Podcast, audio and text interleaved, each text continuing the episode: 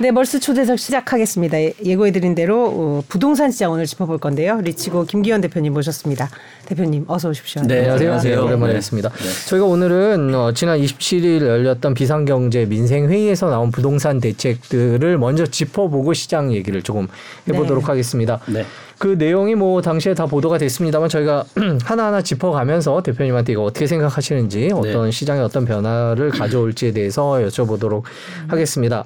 먼저 첫 번째로는 음, 부동산 금융 규제 완화책 규제 지역 내 무주택자에 대한 주택담보대출 비율은 주택 가격과 무관하게 50%로 단일화되고 투기 과열 지구 내 15억 원 초과 주택이 금지됐던 주택담보대출도 허용이 됩니다. 어, 부동산 시장의 거래 위축과 과도한 규제 등으로 실수요자가 내 집 마련과 주거 이동에 어려움을 겪고 있는 상황을 해소하기 위해서 내놓았다고 정부가 말했습니다. 어떻게 시장에 영향을 미칠 수 미칠까요? 아, 네. 지금 이제 사실 부동산 시장에 문제가 여러 가지 문제가 있지만 네. 가장 심각한 게 뭐냐면 이제 거래가 너무 절벽 상태인 거예요. 그래서 이사를 갈 수도 없고 그래서 이런 부분들을 아마 이제 정부에서도 심각하게 생각을 해서 이런 규제 완화 정책을 좀 펼치고 있는 것 같고요. 근데 이제 문제는 이미 이제 뭐 20년 중반부터 21년까지 2030 세대가 영끌까지 해서 엄청난 거래량을 이제 만들어 놨죠. 퍼- 만들어 놨잖아요. 즉 그 얘기는 무슨 얘기냐면 진짜 살만한 사람들은 미래 가족까지 싹 다 끌어다 이미 다 샀어요. 네. 이런 상태에서 금리는 급격하게 올라가고 있고 근데 여기서 대출 규제를 완화를 해준다라고 해도 그럼 결국에는 수요가 두 개거든요. 실수요자가 있고 투자자 수요가 있는데 지금은 투자자 수요는 당연히 돈이 있는 사람도 올 수가 없겠죠. 왜냐하면 다주택자에 대한 규제가 여전히 남아 있기 때문에 그리고 양도세에 대한 문제가 있기 때문에 당연히 이제 투자자들은 들어오지 않고 결국은 그럼 실수요자들밖에 없는데 그렇다라면 실수요자가 과연 지금의 이렇게까지 비싸진 금리를 감내를 하면서 대주까지 받아서 할 만한 사람이 과연 얼마나 있을까라는 걸 생각을 해보면 저는 아마도 정부가 어 별로 이렇게 실효성이 없는 걸 알면서 이렇게 내놓지 뭐 않았을까. 그렇죠. 뭐라도 네. 해야 된다라는 그렇죠. 그런 생각을 하는 것 같은데 네. 그래서 정부도 항상 보면 주택 가격의 안정 이렇게 네. 표현을 하죠. 그렇죠. 급격한 하락이다 뭐 이런 음. 표현을 쓰진 않고 이제 전 정부 때 이제 급격히 올랐던 것이 정상화되는 과정이다라고 하면서도 지금 대표님 말씀하신 대로 이제 거래가 이제 워낙 안 되는 네, 그 부분 그렇죠. 그럼으로써 이제 그쪽 생태계가 이제 거의 네. 어, 붕괴되는 그런 부분에 대한 우려를 하는 것 같은데 결국 가, 가장 중요한 건 이제 금리라고 보시는 거잖아요. 네, 사실은 맞습니다. 네. 이 금리의 인상 속도가 이렇게 빨라진다는 것을 사실 대표님도 전혀 예상 못했죠. 음. 네. 완만한 상승 속도를 예상을 했는데 음. 이거는 사실 어 금리 차트를 보게 되면 네. 사상 유례를 찾아볼 수 없을 정도로 너무 가파르게 단기간에 올라가고 있는 게 문제거든요. 음. 네. 그래서 금리 얘기를 해주셨으니까 그러면 또 다른 정책 얘기를 좀 해보겠습니다. 네. 음, 이자 부담을 경감하기 위해서다라고 정부가 이제 얘기를 했죠. 금리 인상기에 변동금리형 주택담보대출을 고정형으로 갈아탈 수 있는 네. 안심전환대출 신청 대상이 주택 시세는 6억 원까지, 부부합산 연소득은 1억 원까지 확대됩니다. 네. 뭐 이런 식으로 해서도 거래를 좀 살려보겠다는 건데 역시 크게 효과가 있을 것 같지는 않다 이렇게 생각을 하시는 거죠. 그렇죠. 아무래도 네. 이제 시장 상황이 너무 얼어붙어 있고 지금의 이제 어, 부동산 시장을 이제 공급과 수요 측면에서 바라보자라면 지금 이제 공급에는 전혀 문제가 없어요. 뭐 엄청난 입주 물량이 있는 것도 그는 아주 일부 지역이고 입주 물량도 아주 많지 않은 상황인데 문제는 수요가 완전히 무너진 거죠. 그리고 이 금리 급등도 문제지만 이 물가 급등 때문에 사실 금리 급등이 오는 거잖아요. 그러다 보니까 물가 급등 때문에 사람들의 호주머니 사정이 너무 안 좋은 거죠. 거기에다가 이제 금리 급등으로 인해서 대출이자 부담. 어떻게 보면 어깨에 왼쪽 어깨 오른쪽 어깨로 물가와 이 대출. 어, 상환에 대한 부담이 둘 다 있는 거기 때문에 이런 부분들을 조금은 좀 도움이 되긴 하긴 하겠지만 뭔가 본질적으로 시장의 흐름 자체를 좀 돌리는 데에는 많은 좀 한계가 있을 것 같습니다. 지금까지 저희가 짚어본 게 이제 대출 규제 완화고 또 한 가지 그쪽이 어떤 지역에 대한 규제를 푸는 건데 네. 투기 과열 지구와 조정 대상 지역 등 이제 규제 지역에 대해서 좀 해제를 해서 네. 어떤 그 규제 지역에 적용되는 그런 부분을 터주겠다 했는데 이 부분은 어떻게 보십니까? 아, 네. 이 부분은 정부에서 잘 진행을 하고 있다고 생각하고 있고요. 가능한 한 지금 어 웬만한 규제는 지금 다 푸는 쪽으로 저는 어 가야 그나마 지금의 어떤 이런 거래 절벽 상황이나 이런 것들이 조금이나마 좀 지- 전지 진전이 좀 될 거라고 생각을 좀 하고 있고요. 그래서 하지만 당장은 우리가 이제 어 우리 시청자분들께서 아실 게 뭐냐면 어 부동산 시장이 좋을 때는 규제 정책을 펼치고 부동산 시장이 이렇게 안 좋은 완화 정책을 펼치는데 어 이 패턴이 사실은 굉장히 비슷하거든요. 어 규- 오르기 시작해서 규제를 하면 대부분의 사람들은 아 정부가 강력하게 규제를 하니까 이제는 부동산 가격이 못 오를 거라고 생각을 하지만 사실은 잠깐 주춤하고 계속 올라가요. 또 규제하면 또 잠깐 주춤하고 계속 올라가고. 그래서 이런 패턴들을 데이터로 봤을 때 정부가 규제를 시작을 하고 4년에서 5년 정도는 지나야 시장이 바뀝니다. 즉그 한 규제를 하고 나서도 한 4, 5년 동안 계속 올라간다는 얘기죠. 반대로 지금 이제 시장이 너무 안 좋아지고 있잖아요. 그렇기 때문에 정부가 지금 하나씩 어, 완화 정책을 지금 펼치 이런 카드들을 계속 시간이 지나면 지날수록 강력한 카드들을 아마 꺼내게 될 거예요. 하지만 이런 카드를 꺼낸다라고 해서 지금의 이런 어떤 시장이 얼어붙은 상황이 금방 다시 상승으로 올라갈 거냐? 이거는 쉽지 않다라는 거죠. 그러면 어 역사적으로 봤을 때 이런 규제 완화 정책을 한 2년에서 3년 정도는 했을 때 그때부터 이제 어느 정도 좀 온기가 돌기 시작을 하고 가장 뭐 강력한 규제는 아무래도 이제 어 한시적 양도세, 비과세 혜택을 이 부분이 아마 에, 가장 강력한 어 부동산 이 분양 카드가 되지 않을까 싶습니다. 아직까지 뭐 그것까지는 아니지만 네, 어쨌든 그렇죠. 시차가 상당히 존재할 거라는 네, 그런 네. 말씀이시고 자 그래서 정부 대책에 대한 평가를 들어봤는데 전체적으로 어쨌든 현재 시장을 단기간에 음, 저 턴어런 시킬 그런 것은 아닌 걸로 보고 네. 자 그럼 현재 요즘 시장 예. 상황은 어떻습니까? 네, 요거부터 아, 네. 사실 데이터로 계속 보여주고 계신데 네, 네. 그것을 조금 어, 보여주시면 현재의 시장 상황을 보여줄 수 있는 데이터가 여러 개가 있는데요. 이제 네. 뭐, 어, 뭐, 통계 데이터, K, 많은 분들이 쓰는 이제 KB 부동산이나 한국 부동산의 통계 데이터도 있고 또 실거래가도 있는데 이번에 저희 그 리치고 팀에서 네. 어, 시, 사실은 실거래, 실거래가가 실제로 지금 거래되는 저- 가장 정확한 데이터 잖아요. 네, 네. 그래서 이 실거래가를 가지고 주식의 차트처럼 candle chart라는 걸 한번 만들었는데요. 네. 화면을 잠깐 좀 보시도록 하겠습니다. 네. 아, 요 화면은 지금 서울 전체의 어, 이 실, 아주 이상 거래를 제외한 실거래가 차트예요. 네. 그래서 보시는 것처럼 주식 차트랑 매우 유사하죠. 네. 그 실제 거래된 데이터를 가지고 만든 거고요. 네. 여기 이제 왼쪽에 보시면 축이 어, 평당가입니다. 매매 평당가고요.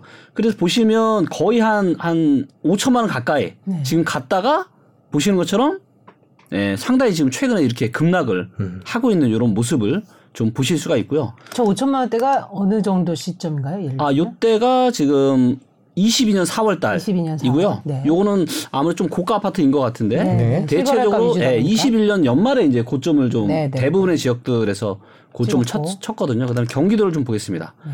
경기도도 보시면 어 21년 7월, 8월, 9월 딱 보시는 것처럼 이때 어 평당 1,800만 원 정도 가까운 가격에서 고점 치고 치고 지금 급격하게 지금 떨어져서 평당 지금 1,400 밑으로까지 지금 떨어졌습니다. 네, 지금 보시는 차트는 실거래가에 대한 네, 맞습니다. 그리고 이상 가격치를 제외한 겁니다. 네, 네. 어, 상위 10% 하위 10%의 극단값을 제거하고 저층은 또 제거한 음. 그래서 어, 좀 우리가 어, 일반적으로 받아들일 수 있는 그런 음.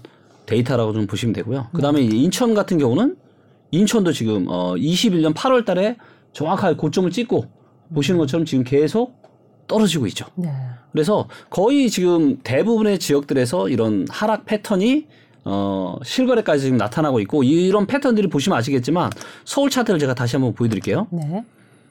자, 지금 우리가 과거에 어, 수도권 부동산 서울의 이제 하락기가 2008년에 금리기 이때 이제 고점 치고 네. 계속 지금 어떻게 보면 좀 떨어졌잖아요. 네. 네. 근데 그럼에도 불구하고 1,500만 원에서 크게 벗어나질 않습니다. 네. 예, 평당 1,500만 원을 기준으로 뭐 높았을 때가 한 1,700 정도, 낮았을 때가 한 1,200, 한 80만 원 정도였었거든요. 네. 그래서 이, 이 완만 하락 패턴이었는데 그리고 나서 이제 한 15년 말부터 본격적으로 지금 이렇게 올라와서 최근에 엄청난 급등을 했고 그러다 보니까 지금 보시는 것처럼 상당히 이런 하락 패턴이 굉장히 지금 가팔라지고 있습니다. 급격하게 하락. 그래, 그렇죠. 그래서 그 어느 때보다 상당히 지금 음, 어떻게 보면 거의 IMF와 비슷한 이런 폭락 폭락 이런 차트와 좀 유사하다고 좀 보실 수가 있겠습니다. 그 눈길을 끄는 게 최근 들어서 떨어지는 속도가 더 빨라졌다고 볼수 있게 네. 더 가파라진 것 같은 그렇죠. 느낌이 있는데요. 네. 자, 그럼 이거는 사실 K 저 KB나 감정원의 통계보다 이건 실거래가기 가 때문에 조금 더 조금 더 과장됐을 수도 있는데 상단하고 하단을 뺐으니까 조금 네. 그 부분은 완화됐을까요? 네, 그러니까 맞습니다. 그 부분은 조금 완화가 됐죠. 그리고 이게 이제 뭐가 문제냐면 네. 어, 지금 이제 2020년부터 21년 중순 정도까지는 기준금리가 0.5%였잖아요. 네. 그러다 그러다 보니까 이제 내가 가지고 있는 목돈과 더불어서 최대한 내가 영끌을 해서 집을 사신 분들이 너무 많았어요. 그때 뭐 벼락거지란 이런 뭐 신조까지 나왔었는데 근데 그때는 금리가 낮았으니까 이 금리가 뭐 올라봐야 얼마나 뭐 올라가겠냐 하고 계산을 해서 이렇게 한 건데 금리가 그 누구도 예상하지 못한 것처럼 금리가 엄청나게 급등하고 있잖아요. 그러다 보니까 지금 뭐 심지어 어떤 분들은 월급 버는 거예요. 부부가 합산해서 버는 소득의 거의 상당수를 지금 대출 이자로 지금 나가, 나가는 이런 상황들이 발생하고 있고 그러다 보니까 이런 분들이 지금 거의 공포 패닉 상태에 접어들 수밖에 없고 그러다 보니까 이런 분들이 어떻게 보면 막 던지는 거죠 지금 너무나도 무섭기 때문에 네. 근데 던져도 사실 지금 막 매 거래가 지금 서서 거래가 잘안 없죠. 되잖아요. 네, 맞습니다. 그죠? 그래서 지금 거래량이 적다라는 한계가 조금 저 표에서 있기는 있겠네요. 그렇죠. 최근에. 네, 맞습니다. 저희가 표를 잠깐 다시 보면 그 밑에 거래량이 나와 있던 것 같아요. 네네 거래량이 나와 있습니다. 거래량도 네, 그 거래량이 매우 작죠. 급격히 네. 거의 역사에서 유례를 찾아볼 수 없을 정도로 저 낮네. 제일 앞이 2010년 정도 되는 요 제일? 앞이 2000 실거래가 2006년부터 2006 거래가 됐거든요. 년부터요, 그래서 예. 2006년부터의 예. 차트입니다. 예. 그러면 중간에 2006년부터 해서 2010년 거쳐서 지금까지 중에서는 중간에 한번 비슷할 때를 빼고 지금처럼 거래량이 낮았던 적은 사실상 없었네요. 네, 그죠? 맞습니다. 네. 지금 뭐 너무 심각한 지금 상황이죠. 저희가 김기현 대표님 한 지난 지지난 달인가 모셨을 때도 이제 더 이상 뭐 빠질 수 없을 정도의 이제 거래량이다 이런 표현도 하고 했는데 네. 지금으로 보면은 사실 야 이런 대책이 정말 네. 무용론이 나올 만큼 그렇게까지 빠져 있, 있다는 이유가 시장에서 수요자와 매도자 간의 이 괴리, 괴리가 굉장히 큰 거잖아요. 굉장히 큰 거죠. 그러니까 그때보다 더 커진 거죠, 사실은. 네, 맞습니다. 그러니까 9월 달 지금 실거래량이 더 줄었어요. 8월 달보다. 8월 달도 역사적으로 최고 작다라고 했는데 9월 달은 더 작은 거죠. 네, 서울 전체를 통틀어서 천 건이 안 됩니다. 네. 서울 전체 천 건이 안 된다. 네. 그러니까 사려는 사람들은 그죠 더 빠질 거라고 보는 거고. 지금 방금 저희가 서울, 경기, 인천을 다 봤는데 수도권은 거의 비슷한 거예요? 아니면 지역별로 좀 다른? 아, 수도권은 다 비슷한 수도권뿐만 아니라 거의 대부분의 지역이 다 비슷해요. 다 지금 이런 하락의 패턴이 나타나고 있어요. 예, 지금 뭐 완전히 폭락을 했는데 거래량을 감안하면 이제 조금 조금 거래되는 것들이 네. 거- 저기에 다 이제 반영이 되고 있는 거죠. 네, 그렇죠? 네, 맞습니다. 그 지금까지 9월까지는 그렇게 나왔는데 10월, 11월, 12월은 어떻게 될 거라고 전망을 하십니까? 어, 저는 더 얼어붙을 거라고 보고 있습니다. 왜냐하면 지금, 지금 이제 한국을 둘러싼 대내외적인 이런 변수들이 사실은 너무 심각한 상황이거든요. 네. 어, 어저께 나온 뉴스에 의하면 지금 이제 한국 CDS 프리미엄이 어, 지금 5년 만에 지금 최고치를 네. 찍었습니다. 그만큼 지금 한국의 어떤 어, 부도 확률이 지금 굉장히 데이터적으로 지금 올라가고 있다는 걸 의미하고 있고요. 그나마 이제 수출이 좀 잘 그러니까 무역 적자가 좀 오래되긴 했지만 그런 이제 수입 물가가 이제 비싸다 보니까 근데 수출은 잘 됐잖아요. 근데 최근 나온 뉴스에 의하면 이, 이제는 수출마저도 25개월 만에 이제 수출마저도 꺾였다. 음. 예, 이런 상황이고 뭐 지금 또 오늘 오늘 밤 같은 오늘 세, 어, 다음 날이죠. 지금 미국 FOMC가 지금 0.75%또 금리를 인상을 할 거잖아요. 그렇죠. 그렇다면 한국도 당연히 뭐 그게 뭐 0.5 빅스텝이 될지 0.25%가 될지는 알 수는 없지만 금리는 앞으로도 당분 계속 예, 올라갈 수밖에 없는 이런 상황이고 그렇기 때문에 시장은 더더욱 더 예, 얼어붙을 거라고 예상을 합니다. 그한 가지만 더 여쭤보고 싶은 보고 싶은데요. 그 방금 봤던 표를 잠깐 보면 이제 많은 분들이 이제 부동산 가격이 워낙 많이 최근에 올랐기 때문에 몇 년 동안 이 일종의 네, 정상화다라는 맞습니다. 표현을 쓰십니다. 지금 그렇다면 저 표를 기준으로 할 때요. 실거래 가격이나 네. 하지만 표를 기준으로 할 때 저희 어느 정 언제 때 가격으로 돌아가 있는 그런 상황인가요? 그이 지- 정도 아, 네. 높이면 예. 지금 지금 정도면은 네, 한. 이, 이제 2020년 중순 정도 여름 정도 가격까지 지금 서울은 지금 떨어진 상태입니다. 그러니까 코로나가 2020년 한 3월이니까 네. 그 여름 정도에 그렇죠. 아, 아직 뭐 더 떨어질 거다라고 말씀하시는 분들 네. 의 생각은 이제 조개 또 2019년 초까지 가시겠다. 예전에 이제 나와서 네, 그런 맞습니다. 말씀을 해주시는 전문가들이 네, 네. 있었는데 이제 네. 그런 걸 바탕으로 하고 있겠고요. 네, 맞습니다. 그리고 이제 뭐 통화량이나 물가나 뭐 사람들의 소득 대비한 이런 고평가 인덱스들을 보게 되어도 어 아무래도 이제 집값이 좀 더 이제 정상화 되려면 지금보다는 가격이 좀 더 내려가게 될 것으로 보여집니다. 그 대표님이 예전에 나오셔서 2027년이나 28년 그쯤 때까지 계속 떨어질 거다라고 네. 말씀을 하셨는데 만일에 떨어지는 속도가 저렇게 가파라진다면 그 시기도 조금 달라질 수 있을 것 같아요. 네, 네, 전망을 맞습니다. 조금 바꾸시겠습니까? 네, 아? 전망을 제가 몇 개월 전부터 바꿨습니다. 아, 그러시군요. 네네. 예. 왜냐하면 이제 데이터를 보니까 너무 이제 급락형 지금 패턴이 나타나고 있어서 그렇다면 당연히 반등도 좀 더 저는 빨리 올 거라고 보여지고 있고요. 어, 데이터로 보았을 때는 수도권보다는 수도권이랑 광역시 보다는 이제 지방 쪽이 좀 더 저는 반등이 좀 빨리 나타날 거라고 보고 있고요.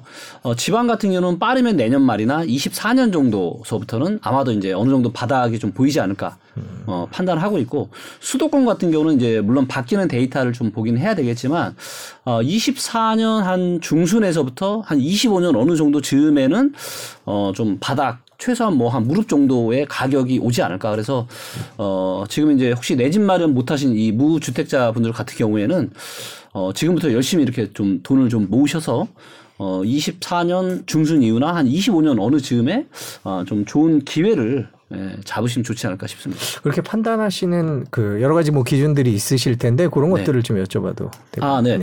어, 지금 이제 아마도 이제 지금 뭐 많은 전문가들이 이제 조심스럽게 예견을 하고 있지만 아마도 이제 금리 인상은 내년 지금 어 말까지 어느 정도 계속 진행이 좀 네. 되지 않을까 싶고요. 뭐 좀 빨리 이제 중단을 한다 하더라도 내년 중순 정도까지 그렇다면 부동산 시장의 최악은 아마도 이제 내년 중순에는 거의 뭐 아마도 좀 패- 패닉 비슷한 이런 어 사태까지도 저는 발생을 할 거라고 좀 보고 있고요. 하지만 이제 관건은 또 뭐냐면 이 아파트를 짓는 원 재료비. 그러니까 지금은 물가 상승이 굉장히 심하잖아요. 그러다 보니까 어, 아파트를 짓는 원 재료비와 인건비가 아, 과거 대비해서 40에서 20%까지 인상이 됐어요. 그래서 저도 이게 너무 궁금해가지고 제가 모 건설사 관계자분한테 제가 좀 여쭤봤습니다. 제가 이거는 제가 전문 분야가 아니다 보니까. 그래서 지금 아파트 한 채를 짓는 원가가 어느 정도 되냐라고 제가 좀 여쭤봤어요. 그랬더니 이게 지방하고 수도권이 좀 다릅니다. 네, 그래서 지방 같은 경우가 한 450에서 50만 원 정도 되고요. 그 다음에 수도권이 한 700에서 800만 원 정도 된다라고 하더라고요. 자, 그렇다면 근데 지금 이제 지방 같은 경우는 일부 지역들을 보게 되면 벌써 한 600에서 550까지 지금 떨어졌거든요. 그렇다면 여기서 조금 더 떨어지면 거의 이제 아파트 한 채를 짓는 원가랑 비슷하거든요. 그리고 근데 이제 지금 부동산 관련한 기업들이 굉장히 지금 어려운 상황에 처해 있고 그러다 보니까 새로운 아파트를 공급을 많이 아마 수 있다. 못하게 될 겁니다. 예. 그렇기 때문에 아파트를 짓는 원재료 가격은 있고 앞으로 새로 이제 공급되는 아파트를 갈수록 이제 작아질 수밖에 없고요. 그렇다면 언젠가는 이게 내려오는 이 가격과 이 원 이런 본질적인 가치가 부딪히게 되겠죠. 그리고 이런 시점들이 저는 어 제가 작년 연말에 예상했던 27년, 28년이 아니라 24년에서 25년 어느 즈음이 되지 않을까라고 예상을 하고 있는 거고요. 네. 지금 말씀 중에 이제 부동산 시장의 그런 어려운 부분을 언급을 해주셨기 때문에 그쪽 얘기로 짚어보게 넘- 넘어가 보겠습니다. 네. 사실 최근에 이제 레고랜드 발로 이제 기사화가 많이 됐지만 본질은 결국 부동산 PF 문제. 맞습니다. 뭐 제2금융권부터 지금 슬슬 소위 저희 용어로 이제 찌라시를 비롯해서 음, 이제 네. 굉장히 위기에 도달한 어떤 건설사들 얘기도 나오고 있고 이래요. 그쪽에 계시니까 네. 좀 현재 상황을 부동산 네. PF 관련한 상황을 좀 짚어주신다면요. 아, 네. 그 제가 이제 한 어, 한 4, 5개월 전부터 제가 계속 했던 얘기가 뭐냐면 네. 이 부동산 시장의 하락이 어, 부동산 관련한 회사와 금융회사에 아직 악영향이 시작이 안 됐다라는 제기를, 얘기를 했고 아마도 계속 더 하락을 하게 되면 이 악영향이 시작이 될 거다. 그리고 진짜 문제는 그때부터 이제 심각한 문제가 될 거라고 제가 어, 이야기를 한 바가 있는데요. 그리고 그런 부분들이 불과 이제 이제 막 시작이 된 겁니다. 그리고 거기에 가장 관건은 뭐냐면 미분양이에요. 미분양. 그러니까 미분양은 뭐냐면 지금 이제 부동산 관련한 회사들이 얼마나 어려운 상황에 처해 있냐면 아파트를 짓는 원 재료비, 재료비와 인건비는 굉장히 과거보다 급등을 했단 말이에요. 그렇기 때문에 우리가 물건으로 따지면 비싸게 팔 수밖에 원가가 비싸니까 비싸게 팔 수밖에 없잖아요. 네. 그런데 부동산 가격이 떨어지고 있어요.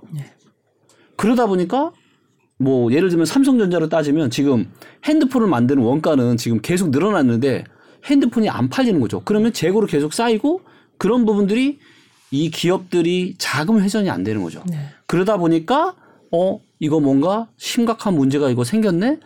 그러다 보니까 유동성을 공급해 줘야 되는 뭐 투자자들이나 금융기관들이나 이런 데서 이제 어 이제 더 이상 해주질 않는 거죠.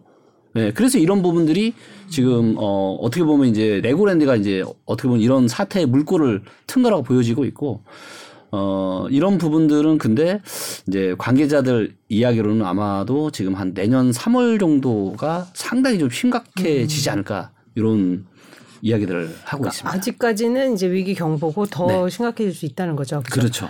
뭐 시청자분들 대, 대부분 예상은 하시- 하시겠지만 이런 부동산 시장의 경색이 이 금융으로 전이되는 과정은 어떻습니까? 아, 어, 그러니까 지금 이제 어, 저축은행 같은 경우도 네. 이제 두 가지가 있는데요. 뭐냐면 이제 주택 담보 대출을 또 더 많이 해줬겠죠. 그렇죠. 예, 당연히 고금리를 해줬을 거고요.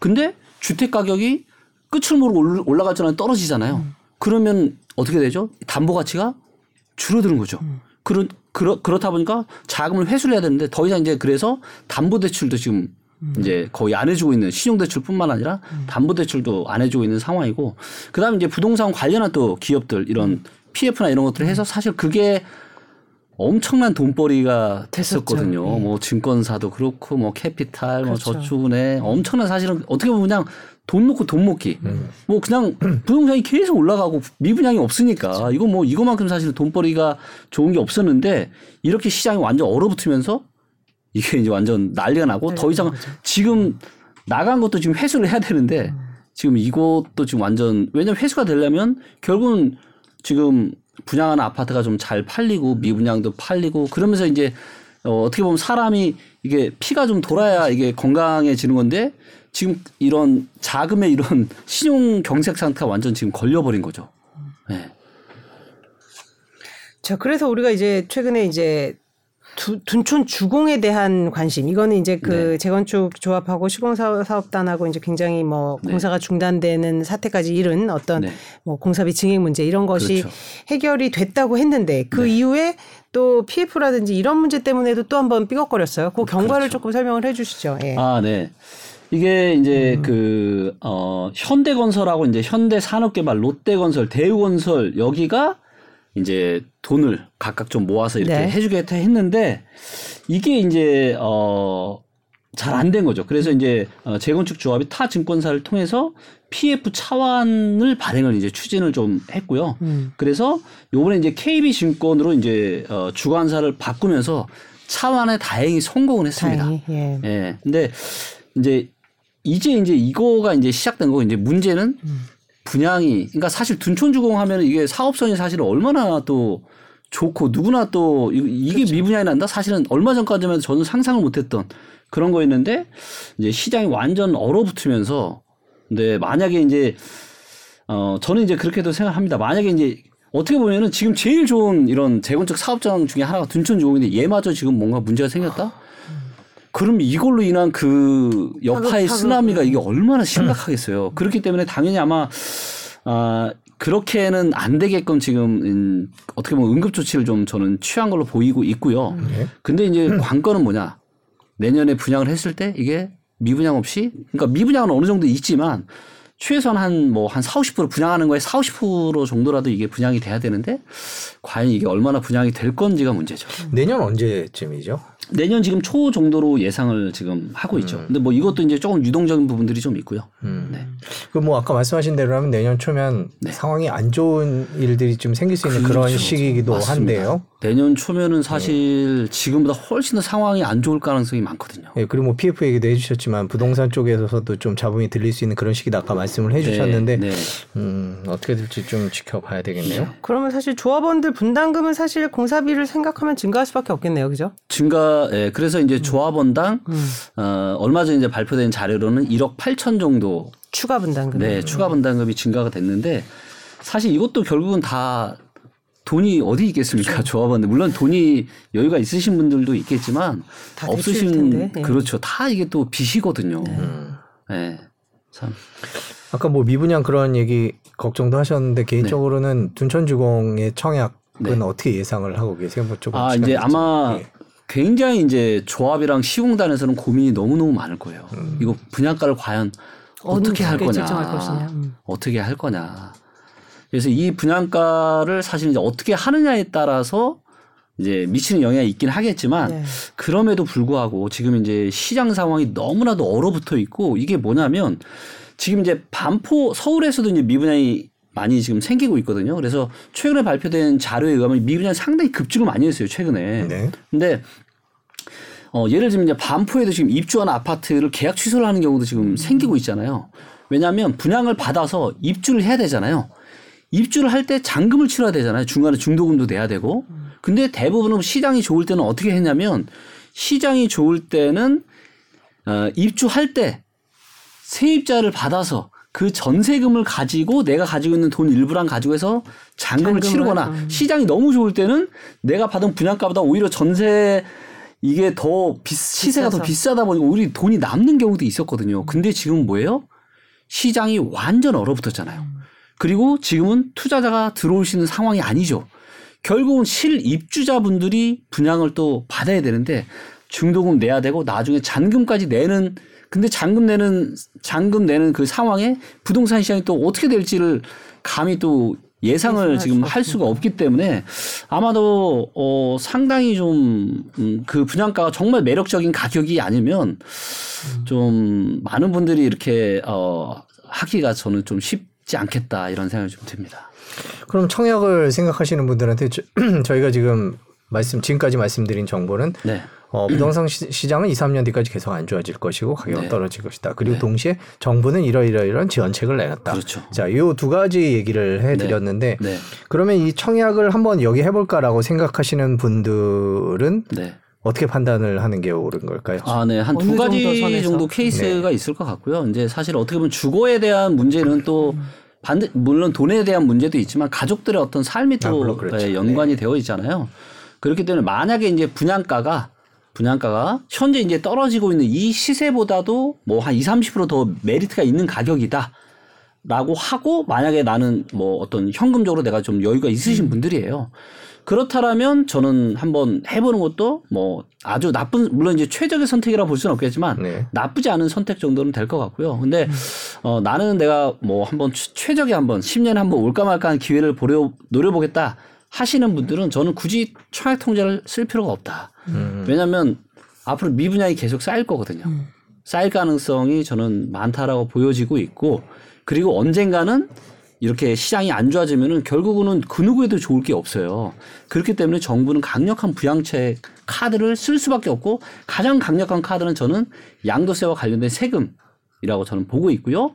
이 두 가지가 맞물렸을 때 맞물렸을 때 할인 미분양된 거를 할인 받아서 양도세 비과세 혜택까지 받으면서 줍줍을 하시는 게 저는 10년에 한 번 올까 말까 한 최고의 저는 기회가 되지 않을까라고 보이고 그런 거는 아마도 24년 중순에서 25년 어느 즈음 정도가 되지 않을까 생각합니다. 그럼 둔촌주공 얘기로 돌아가면 한 일반 분양이 4,700여 가구 정도 되면 네.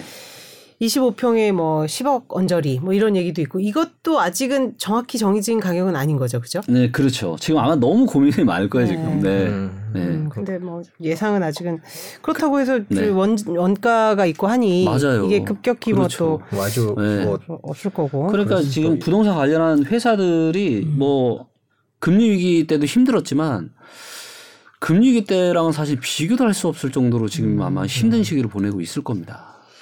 저기 댓글 달아주시는 분이 둔촌 때문에 다른 데서도 계속 계속 분양을 미루고 있다 이런 얘기를 해주셨어요. 분위기는 실제로 이런가요? 네, 네. 분위기가 네. 너무 이제 계속 안 좋아지다 보니까 네. 둔촌 주공이 어떻게 이제 좀 잘 되는지 안 되는지를 지켜보고. 지켜보고. 보고 좀 잘 되면 아 좀 시장이 그래도 뭔가 좀 아직 좀 온기가 좀 남아 있구나라고 하면서 이제 아마 이제 하겠죠. 네. 네. 그만큼 이제 시그니처인 아파트이기 때문에 이제 관심도 많은데 또 하나의 이 시그니처 특히 재건축에서의 그 부분이 음마 아파트입니다. 사실 네. 최근에 어 전해진 소식 중에 가장 아 혹시 좀 어, 시장 분위기가 반전될 수 있을까라는 이제 그 뉴스가 음마 아파트가 재건축 심의를 통과했다는 네. 그 부분인데 네. 자, 그게 이제 19년 만인 겁니다. 그죠? 네. 요, 요 히스토리를 조금 정리해 주시죠. 예. 아, 아, 네네. 아, 음마 아파트가 이제 아 79년에 이제 그렇죠. 세워진 79년. 지금, 예, 네. 43년 차 아파트고요. 네. 2003년에 재건축 조합 추진위 추진위가 네. 예, 2003 그때- 년이요? 네. 네, 2003년 그러니까 20년 됐네요. 정도 네. 지금 네. 추진이 추진만 지금 20년 정도 한 거고요. 예. 그래서 이게 이제 28개동 4,424 가구인데 아, 요거는 이제 최고 35층 33개동 5,778가구, 네. 예, 공공주택 678가구 포함해서 요거는 이제 이렇게 이제 탈바꿈될 지금 네. 예정입니다. 네. 거의 한 6천여 가구가 이제 생기는 그렇죠. 건데 네. 그럼 요 부분 이 네. 음아파트 재건축 심의 통과라는 것이 시장에 좀 뭐 반짝 무슨 뭐 어떤 영향을 줬다고 볼 뭔가 수치의 변화나 이런 게 있을까요? 아, 네. 실제 요 부분은 네. 아, 리치고 앱에 들어가서 데이터를 한번 좀 보도록 네. 하겠고요. 제가 이제 보시는 것처럼 요게 이제 어 음마 아파트 이제 30평형대의 지금 이제 가격입니다. 네. 실거래 가격 보시는 것처럼 22년 5월 달, 예, 한 7월 달 정도에 거의 이제 고점 찍고 음. 그죠? 지금 내려오고 있죠. 네. 예, 그래서 뭐 지금 한 20억 정도에도 지금 최근에 예, 10월 달에 거래된 게 있고요. 요게 지금 최저 호가입니다. 네. 최저 호가가 어떻죠? 빨간색이 최저 호가인데 하얀새네요. 예, 하향세죠. 음. 그러니까 전혀 영향이 없다. 왜냐하면 추진위가 이제 끝난 거고 네. 조합 설립이 또 돼야 돼요. 그리고 조합 설립을 하고 나서도 첩첩산중입니다. 어느 정도 어떤 어떤 단계가 남아 있어요? 아, 네. 이 부분도 제가 잠깐 설명을 좀 예, 드리도록 하겠습니다. 네. 자, 이제 보시면 음. 요게 요게 이제 추진위가 이제 2003년 12월 달 31일에 한 거고 네. 아직 어, 조합 설립 인가가 아직도 안 된 거예요. 네. 네. 그리고 조합 설립이 되면 그다음에 이제 사업 시행 인가가 되고 네. 그다음에 관리 잘 처- 안 보이는데 아, 예. 잘 안- 읽어 주시면 예. 아, 네. 읽어 주시면 그다음에. 관리 처분 인가가 관리 되고 처분 인가? 그다음에 철거를 합니다. 네. 네. 그리고 나서 착공을 하고 착공하면 이제 분양을 하는 거죠. 네. 그리고 나서도 한 3년 정도 후에 이제 준공되고 예, 입주하고 조합 청산하고. 그렇게 보면 한 예상을 어느 정도 몇 년으로 보나요? 어, 정말 빨라도 한 10년, 10년 정도. 정도. 네. 예, 정말 10년 빨라도요. 정도, 네. 10년 정도 예상을 네. 할 수 있겠는데 그러다 보니까 아마 그리고 지금 시장 상황에 맞물려서 아까 말씀하신 대로 호가는 오히려 지부진한 모습을 보이는 네, 걸로 맞습니다. 보이는데 네. 그래도 이 지역의 어떤 입지나 사실 이런 것을 볼 때는 네. 야 그래도 저 정도면 굉장히 큰 호재가 아닐까 이렇게 생각을 했는데 네. 음악 아파트가 이제 상징성이 크죠. 그 상징성이 대치동의 학원가와 그렇죠. 붙어 있는 맞습니다. 일종의 그리고 그, 그리- 주변에 또뭐 유사한, 유사한 뭐 뭐- 43년까지는 안 됐습니다만 그렇죠. 재건축을 기다리는 그런 데들도 그리고 약간 이게 뭐냐면 그러니까 되게 어떻게 보면 사실 호재예요. 네. 근데 이 호재가 상승장일 때 나왔냐, 음, 하락장일 때 나왔냐가 중요합니다. 네. 그리고 호재긴 하지만 상당히 먼 후의 호재거든요. 그래서 만약에 상승장 상승을 하는 중간에 이 호재가 나왔다. 그렇다라면 아주 먼 얘기여도 가격이 아마 급등을 했을 겁니다. 네. 근데 이제 이게 이제 하락장. 음. 에 이런 얘기가 나온 거니까. 그리고 제가 누누이 올해 어 올해 뭐 한 3월 정도인가요? 그때도 뭐 정부에서 무슨 어 이제 신도시나 이런 거 관련해서 재건축 뭐 규제를 예, 예. 완화하겠다. 근데 제가 뭐라 그랬죠? 어 삼성전자를 비유하면 지금 사상 최대 매출 발표하는 거니까 이때 팔아라. 그 그때 고점 찍고 떨어지거든요. 왜냐하면 부동산 시장이 올라갈 때 막 올라가는 막바지에 가장 뜨거운 시장이 어디냐면 재건축이랑 재개발이에요. 음. 근데 하락이 시작이 되잖아요. 그럼 누가 데이터로 봤을 때 어떤 아파트들이. 가장 많이 떨어지냐? 재건축이랑 재개발이 가장 많이 떨어져요. 왜냐하면 사업성이 급속도로 안 좋아져요. 음. 사업성이 안 좋아진다라는 건 조합원들이 부담해야 될 음. 돈은 늘어나고 수익은 작아지는 걸 의미하거든요. 그렇기 때문에 가격이 올라갈 수가 없는 거죠. 그렇죠. 지금 말씀하신 사업성에 또 이제 직격탄을 날리는 게 바로 이제 금리일 텐데. 그렇죠. 그렇죠. 그러면은 시장의 하향장에서의 재건축 재개발이 직격탄을 맞는데 이제 금리 인상 상승기까지 겹쳐서 더 그렇다고 봐야 되는. 더 힘들죠.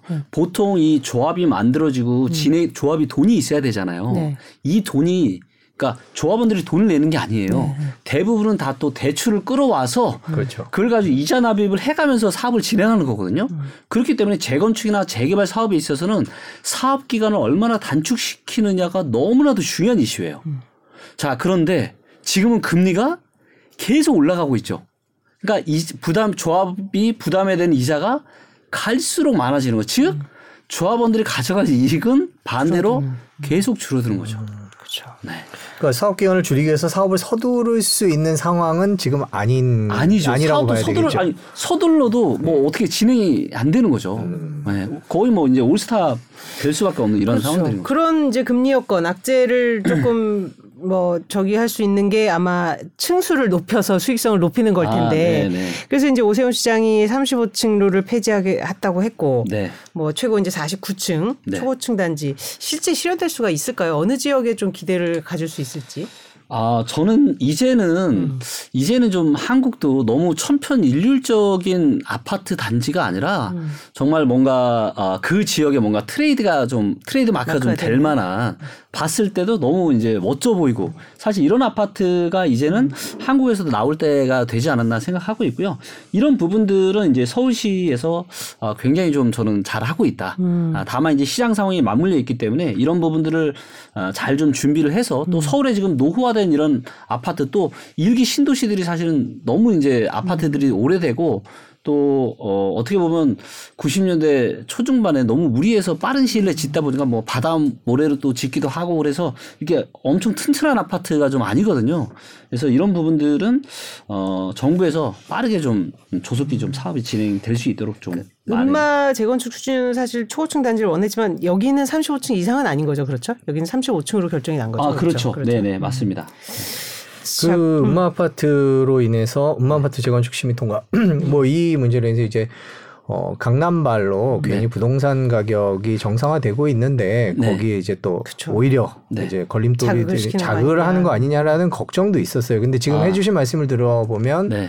어, 지금 하락기에 이런 결과는 별로 음. 전혀 예. 아, 아까 가격을 보셨잖아요. 아, 네. 전혀 없고요. 음. 음. 오히려 이런 시기에 저는 정부에서 적극적으로 뭔가 음. 빨리 좀 이런 할 게 있으면 그 그렇죠 빨리 하락에 예, 그렇죠. 음. 예. 음.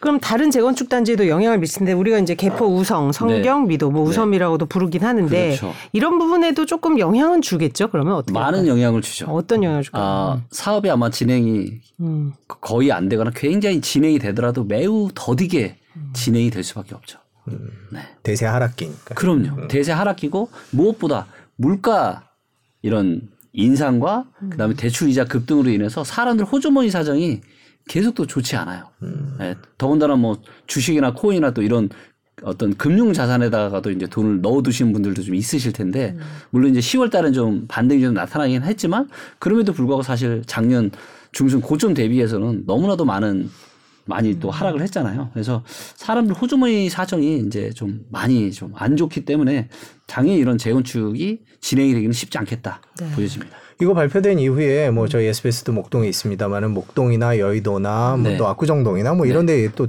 들썩거린다는 또 일부 보도도 있었는데 아, 네. 역시 아까 표와 마찬가지로 네. 영향 거의 없다 이렇게 영향 없다. 네.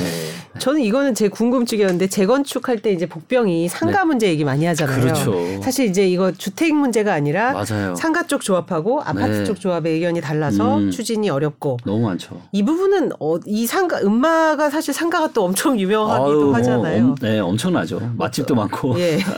어떻게 여기가 어느 정도 규모인가요? 예를 들면. 음. 아, 여기가 이제, 어, 음마 상가, 이게 음마의 이 네. 음마 아파트의 대지 면적이 음. 지금 24만 3,552 제곱미터예요. 네. 엄청나게 큰 네. 단지고요. 근데 이제 상가의 대지 면적이 음. 10분의 1 정도 됩니다. 아, 10분의 그러니까 10분의 1 정도의 권리를 이제 상가 쪽에서 가지고 있는 거고, 음마 상가의 소유자가 대략 한 380세대. 그래서 이 중에서 50% 정도가 동의를 좀 해줘야 되는 음. 이런 상황입니다. 네. 뭐 아까 10년 짧게 잡으셨는데 일부 보도에서는 15년까지 본 이유가 이런 네. 사실 그렇죠. 네, 것들이 복잡한 것들이 그래서 음. 정말로 심한 경우에는 음. 아예 상가 빼놓고 하는 경우도 있어요. 그래요. 그럼 상가는 네. 자체적으로 또 상가 조합이 그렇죠. 운영을 하는 건가요? 네, 네. 아. 참, 이게 참 의견을 모은다는 게 음. 사실은 아, 정말 쉽지 않죠. 맞습니다. 네. 자 그러면 만일에 이거는 이제 가정을 해서 재건축 진행되면 네. 이 4,400세대 이주를 해야 될 텐데 네. 그럼 전세 시장에도 좀 영향을 당연히 미칠 것 같아요. 어, 당연히 네. 영향 미치겠죠. 네. 더군다나 이제 엄청난 대단지이기 때문에 네. 아마도 이제 음마 아파트가 실제로 음. 그러면 이제 철거를 지금 앞두고 그러면 철거를 준비하면서 이제 이사를 가는 거거든요. 예, 그러면 뭐 4천 세대가 훌쩍 넘기 때문에 음. 이 그때는 아마도 조금 전세나 월세 시장에 좀 아무래도 가격 상승에 좀 영향을 좀 줄 거라고 보여집니다. 예. 요새 전월세는 어떤지도 어, 궁금해요. 그러니까 지금 그거를 네, 지금 아, 네. 전세 시장 월세 네, 왜냐하면 데이터도 좀그 보여주세요. 네. 음 아파트 전세 그건 너무 먼 얘기인 먼 것 같아서 15년 저희가 예. 아, 네. 10년 15년 뒤일 것 같아요. 저희가 지금 매매 시장 데이터는 아까 아까 봤는데 네, 지금 전세 시장. 아, 요것도 이제 전세로? 데이터 월세는 이게 차트로 만들기가 좀 힘들어가지고 네, 워낙 네. 케이스가 다양하다 보니까 일단 네. 전세를 좀 먼저 말씀드리도록? 하겠고요. 전세 같은 경우는 이게 이제 서울 전체인데요. 네. 보시는 것처럼 좀 하향 안정세긴 하지만 아까 매매가처럼 막 급락을 하는 그렇죠. 그런 모습은 아직 아니고요. 그 다음에 이제 경기도를 보게 되면 경기도는 서울보다는 아무래도. 예, 전세 가격도 이렇게 하향 지금 안정화 되고 있는 모습이 확실하게 지금 나타나고 있고 음. 그 다음에 인천을 보게 되면 인천도 지금 확실하게 음. 하향 지금 안정화가 되고 있는 그래서 그나마 서울만 어, 서울만 지금 뭐 한 약보합 정도 지금 음. 보이고 있고 경기도와 인천은 전세 가격도 매매 가처럼 이렇게 확실하게 지금 떨어지고 있는 이런 모습입니다. 그런 지역 간의 차이가 나타나는 이유는 뭐라고 보십니까? 아, 아무래도 이제 서울, 그러니까 입주 물량으로 따지면 이 서울과 경기도와 인천 중에 입주 물량이 가장 없는 데가 어디냐면은 서울이에요. 음. 그러다 보니까 공급 자체가 아무래도 좀 작다 보니까 서울의 이제 하반 경직성이 경기도나 인천보다는 양호한 곳으로 지금 보여집니다. 네. 그러면 앞으로 전세 가격은 어떻게 전망하세요? 서울 전세가를 저희가 표를 한번 아, 네. 잡아볼까요? 네. 음, 아무래도 이제 다른 지역보다는 네. 조금 서울은 덜 이제 뭐 경향성이 아주 덜 뚜렷하게. 나타난다기보다는 서울이 지금 한 네. 평당 한 1,900만 원 정도 플러스 마이너스로 해서 지금 어 전세가가 움직이고 있는데요. 이 전세 시장에 일단 공급이 어떤지를 한번 데이터로 좀 잠깐 보도록 하겠습니다. 네. 그리고 이제 보시면 아시겠지만 지금 전국에 빨간불이 이제 단 한 군데도 없습니다. 아. 다 하락이에요. 네. 음, 그러네요. 네. 그게 그래서 이미 이제 뭐 모든 전 지역 하락으로 이제 네. 수치상으로 이미 화, 화- 네. 확인이 되고 있는 자, 상황이죠. 전세를 좀 보도록 하겠고요. 자, 서울 같은 경우도 요 이제 어 파란색 선이 전세 공급입니다. 공급이요. 예. 네. 그래서 전세를 내놓으려고 내놓은 매물이에요. 네. 근데 요 숫자가 어, 지금 이제 10월, 9월 달 기준으로 말씀드릴게요. 9월 달 기준으로 5만 8천 건. 음. 10월 달은 지금 6만 8천 더 늘었죠? 네. 예. 근데 거래는 9월 달 기준으로 1만 5천 건. 음. 네. 그러니까 매물은 지금 계속 전세 매물이 쌓이는데 전세가 거래되는 게 어떻죠? 음. 거래되는 게 매물 올라가는 속도를 따라가고 있지 못하잖아요. 전세도 오히려 지금 거래량이 좀 줄어들고 있죠. 근데 전세는 실수요가, 네, 실수요가 있는데 왜 실수요가 저렇게? 있죠. 예. 근데 이제 문제는 뭐냐면 네. 전세도 전부 다 내가 가지고 있는 여유 음. 목돈을 가지고 전세를 하시는 분들이 없다라는 거죠. 네. 다 전세 자금 대출을 받아서 내가 가지고 있는 돈과 합해서 음. 전세를 사는데 문제는 금리가 계속 급등을 하다 보니까 전세 다 자금 대출이 너무 비싸니까 그러니 차라리 월세를 사겠다. 음. 그래서 지금은 월세 쪽으로 상당히 많은 거래량이 커지고 있습니다. 월세는 이제 그러면 지금 추이는 어떻습니까? 월세 가격 추이는? 아, 월세 가격은 네. 그러다 보니까 수요가 지금 매매도 매매로도 갈 수 없고 전세로도 지금 주춤하고 갈 수 없는 상황이고 결국은 갈 때는 월세밖에 없어요. 음. 예, 그러다 보니까 월세가 그래도 가격이 어, 좀 강세를 좀 띠고 있는데요. 음. 근데 이 부분도 어, 내년 한 1, 2분기에는 어느 정도 한계가 좀 있지 않을까 싶어요. 음. 왜 그렇게? 왜냐하면 어, 지금은 이제 어떤 공급자 이 예를 들면 이제 매물을 가지고 있는 사람들 입장에서 보면은 사람들이 원하고 내가 또 월세를 받는 게 또 괜찮으니까 그래서 지금 월세 쪽으로 많이 내놨는데 그리고 가격이 지금 어 코로나 버블 그다음에 임대차 3법 때문에 월세 가격도 이 코로나 터지기 전이랑 비교를 하면은 한 7, 80%씩 올랐어요. 데이터를 보게 되면 잠실 같은 경우에. 그러니까 월세도 한 2년 전 코로나 전이랑 비교하면은 너무 지금 고평가 되어 있는데 갈 데가 여기밖에 없다 보니까 가는 건데 문제는 수요 측면. 사람들의 호주머니 사정이 이 월세를 납부할 정도로 호주머니 사정이 괜찮아야 되는데 지금 안 그래도 이런 식료품비나 전기요금, 가스요금도 계속 올라가고 물가가 계속 올라가다 보니까 호주머니 사정도 안 좋고 대출도 다 있는데 이자 부담도 커지고 그러니까 내가 어떤 이런 월세를 낼 수 있는 이 버퍼가 계속 지금 줄어들고 있는 상황이에요. 그러면 이제 방법은 더 싼 데로 이사를 갈 수밖에 없겠죠. 더 싼 데로 이사를 가면 당연히 이쪽에 대한 수요 월세 수가 줄어드니까 집주인들은 또 월세를 가격을 낮추게 되겠죠. 물론 이제 금리 그, 금리 인상이 있기 때문에 어느 정도 이런 하반 격익선을 막아주긴 하겠지만 그래서 저는 내년 1, 2분기 어느 정도까지는 뭐 이런 월세가 조금은 수요가 좀 몰려서 올라갈 수는 있겠지만 저는 한 내년 1, 2분기 정도가 이 부동산 시장의 최악의 상황이 아마 그 정도가 돼서는 되지 않을까 조심스레 예상을 하고 있는데 그렇다면 그때 이후로는 저는 월세 시장도 어느 정도 좀 안정화 좀 되지 않을까. 물론 가격이 막 이렇게 막 매매나 전세처럼 떨어진다는 얘기는 아니고요. 어, 그래도 좀, 좀 안정화 정도는 들어가지 않을까 이렇게 예상하고 있습니다. 네.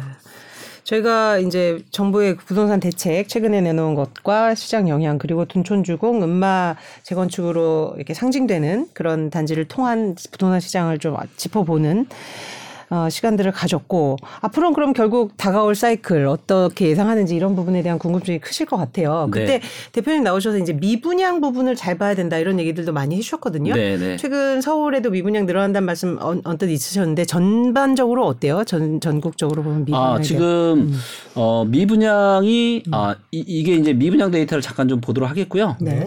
네. 지금 이제 어 전국적인 이제 미분양 데이터를 보면 이제 보시는 것처럼 이렇게 이제 증가를 하고 있는데 그래서 이제 8월 달 기준으로 3만 2천 채가 증가를 했는데 가장 최신 데이터가 엊그저께 발표가 됐습니다. 네. 근데 아직 여기에 포함이 안 돼. 지금 4만 세대가 넘어갔어요. 미분양이요? 미분양. 전국적으로. 그러니까 8천 채 넘게 미분양이 지금 한 달 사이에 또 증가를 한 거죠. 음.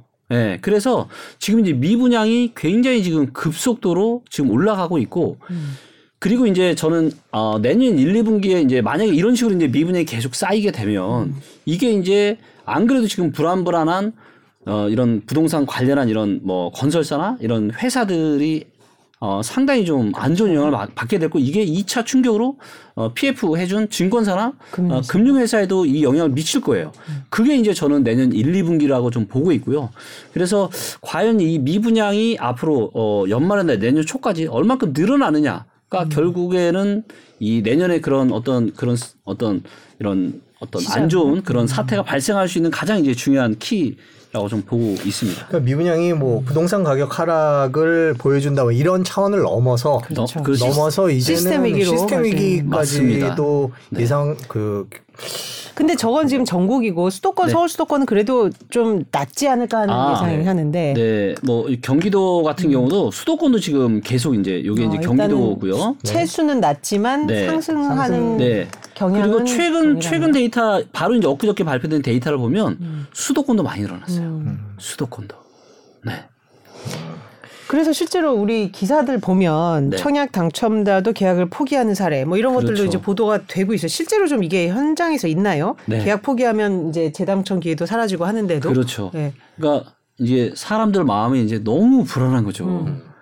그러니까 완전 이제 얼마 전까지만 해도 탐욕에 이제 이 휩싸여 계시다가 지금은 완전 이제 공포 지금 이제 집 사면 큰일 난다. 이런 이제 상황에 지금 들어가 지금 있기 때문에 아 지금 괜히 청약 받았다가 음. 나중에 입주할 때 이거 어 큰일 날 수 있는 거 아닌가 이런 염려를 하시는 분들이 좀 많아지고 있는 상황이어서 네. 그래서 이제 10년간의 대, 재당첨 기회까지 이제 좀 포기를 하면서 그런 실제로 일들이 지역별로 어떤. 부분이 좀 일어나는 일들이 있어요? 아, 네. 지금 이제 의왕의 지금 인덕원 자이 SK 뷰 같은 경우도 지금 무순위 청약을 지금 했는데 네. 어떻게 보면 그냥 청약 통장 없이도 그냥 할 수 있는. 건데 음. 지금 이제 508가구를 모집을 했거든요. 네. 근데 여섯 명 음. 청약을 한 거죠. 야, 그 공포라는 표현이 좀 어울리는 그런 그러네요. 네. 그 아까 해주신 말씀 중에 저는 기억이 나는 게 그 10년에 한 번 올까 말까 한 기회다라는 네. 표현을 네. 이렇게 슬쩍 하셨던 네, 것 네, 같아요. 네. 그래서 아 이게 집 내 집 마련을 하, 할, 하려고 생각하시는 분들에게 네. 어, 그런 표현을 쓰셨던 것 같은데 네. 그게 어떤 의미인지가 좀 궁금해서 좀 아. 자세히 설명해 주셨으면 아, 네. 하는. 그게 이제 어떠한 의미냐면요. 어, 사실 주식은 안 하는 사람도 있잖아요. 음. 근데 내 집은 내 집 마련에 대한 의사결정을 안 하시는 분은 아무도 없잖아요. 그렇죠. 대한민국 모든 사람한테 다 해당되는 아주 중요한 이슈예요.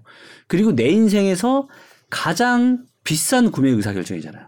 내 집보다 더 비싼 구매 의사결정을 하시는 분은 아무도 없잖아요. 네. 그래서 내 집에 내 인생에서 가장 중요한 의사결정인데 이거를 무릎 밑에서 할 건지 어깨 위에서 하는지가 너무나도 중요하다는 거죠. 그렇죠. 우리가 불과 한 1년 전만 한번 생각을 해보세요. 그때만 해도 부동산 계속 올라간다. 음. 이런 전망들도 굉장히 많았고 그래서 저금리에 역사적인 저금리에 연끌까지 해서 지금 샀다가 예, 내 돈 5억에 대출 5억까지 껴- 해서 샀는데 10억짜리 아파트가 지금 7억이 된 거예요. 음. 그럼 이런 상황이 되면은 지금 진짜 뭐 이건 내가 10년을 일을 해도 이거는 메꾸기 정말 힘든 너무나도 경제적인 큰 고통이거든요. 그렇기 때문에 다른 결정은 몰라도 내 집 마련에 대한 의사결정만큼은 정말 10년에 한 번 올까 말까한 음. 절호의 기회에 하시는 게 저는 너무나도 중요하다라고 생각을 합니다. 네. 그럼 그게 이번이 될 거라는 2024, 2025년 정도를 말씀하시는 건가요? 아, 그렇죠. 그게 어 먼저 어 이제 서울을 좀 말씀을 드리면 네. 서울이 지금 이제 매매가가 지금 어 평당 거의 한 5천만 원, 한 4,500 이상까지 갔다가 지금 떨어지고 있는데 네. 아마도 한 2천만 원 정도까지 떨어지게 되면 어 괜찮을 것 같아요. 저는. 괜찮아요. 근데 이제 아직은 좀더좀좀 떨어질 이런 버퍼가 좀 남아 있는 것으로 좀 보여지고 있고요. 그게 2천만 원 정도까지 떨어지면 몇 년도 가격인가요? 이 정도까지 떨어지면은 네. 어, 한 2017, 18, 19년 정도의 가격입니다. 음. 네, 2018, 19 정도 아, 가격이요. 17, 18, 19년 가격으로 돌아가려고 해도 아직 앞으로 한참 더 한참 더 나. 남은 거죠. 자, 그리고 이제 이게 수도권이랑 광역시랑 지방이 좀 다른데요. 예를 들면 이제 지방을 한번 보겠습니다. 자, 예를 들면 이제 전북 같은 경우는 보면 어, 여기는 이제 13, 14, 15, 16, 17, 뭐, 한 평당 500에서 움직였어요. 뭐, 크게 안 움직이고. 그리고 이제 한 650 근처까지 갔다가 지금 좀 떨어졌죠. 네. 그러니까 얘가 그러면 평당 450은 500까지 떨어지면 그럼 뭐죠? 아까 제가 말씀드렸죠 원자재 그렇죠. 그 정도까지도 되고 되고. 2012년 12년 13년 가격까지 떨어지는 거예요. 음, 근데 이제 보시는 것처럼 지금 덩달아서 같이 분위기가 안 좋으니까 같이 떨어지니까 여기서 조금만 더 떨어지면 네, 거기까지 될 수 있는 거고요. 네. 그 다음에 뭐 경남, 충남 같은 경우도 보시면 충남도 어떻죠? 네, 평당 한 550 정도의 가격이 한 13, 14, 15, 16, 17, 18 몇 년 동안 이렇게 움직여왔던 가격인데 네. 한 평당 800까지 올라갔다 지금 덩달아서 떨어졌잖아요. 네. 분위기가 안 좋으니까. 근데 이런 일들은 금융위기 때도 그랬어요. 그래서 금융위기 터지고 나서 수도권은 계속 떨어졌지만 어떤 지역들이 반등을 가장 먼저 하고 오르기 시작했냐? 지방 지역들이에요. 근데 이번 사이클에도 저는 비슷한 현상이 저는 나타날 거라고 보고 있고요. 여기서 이거는 그러니까 여러분들이 오해를 하시면 안 되는 게 뭐냐면 저는 제가 이제 어떤 부동산 시장에 대한 전망 이런 이야기를 할 때 제 개인적인 주관이 전혀 들어가지 않아요. 예- 예를 들면 사람이라면 제가 뭐 서울에 아파트가 있어요. 그러면 내 아파트가 떨어지길 저도 원하지 않을 거 아니에요. 그렇기 때문에 편향이 들어갈 수밖에 없거든요. 어느 정도는.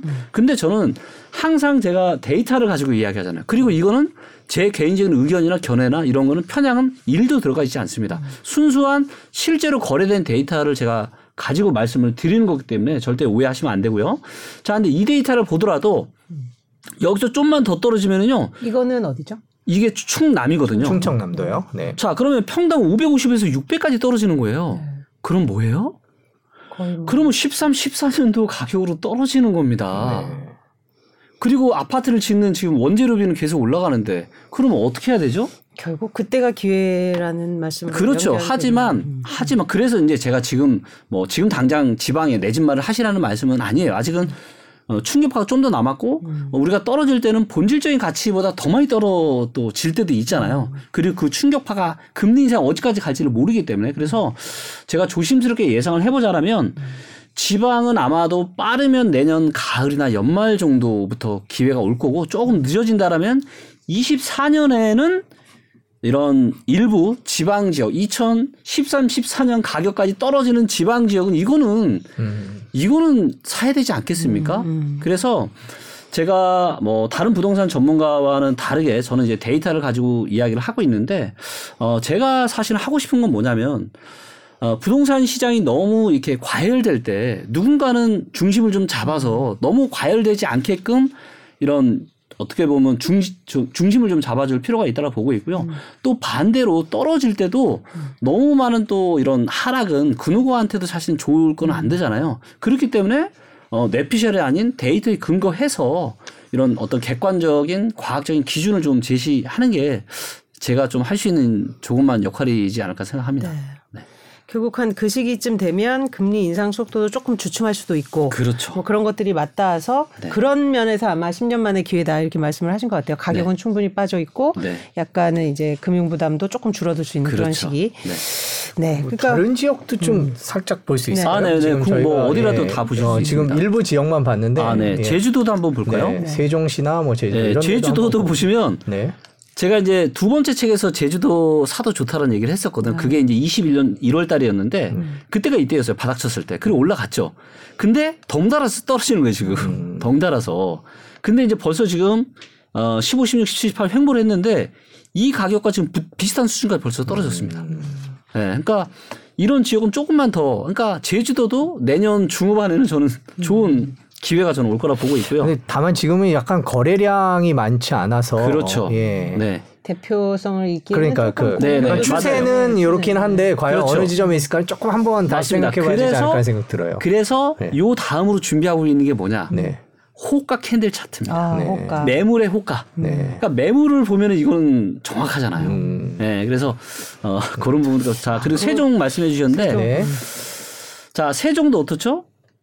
세종은 다분히 어, 서울과 비슷하네요. 그렇죠. 약간. 급등을 그렇죠. 했다가 지금 진 가격이 계속 우하향을 하고 음. 있고 음. 그럼 세종도 18, 19년 가격이 평당 천만 원 정도 되거든요. 네.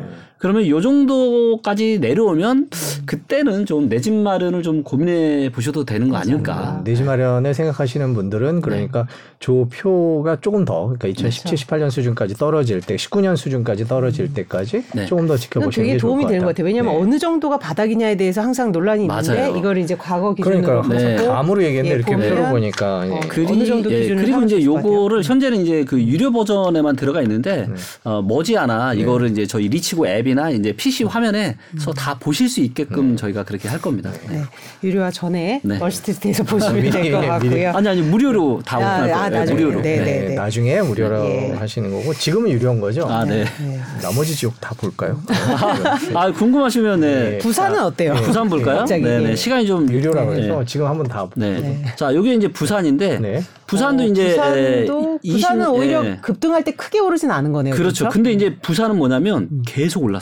아, 꾸준히. 보시면 2006년부터 그러네요. 쉬지 않고 거의 물론 잠깐 주춤한 기간도 있었지만 계속 이렇게 올라왔었고요.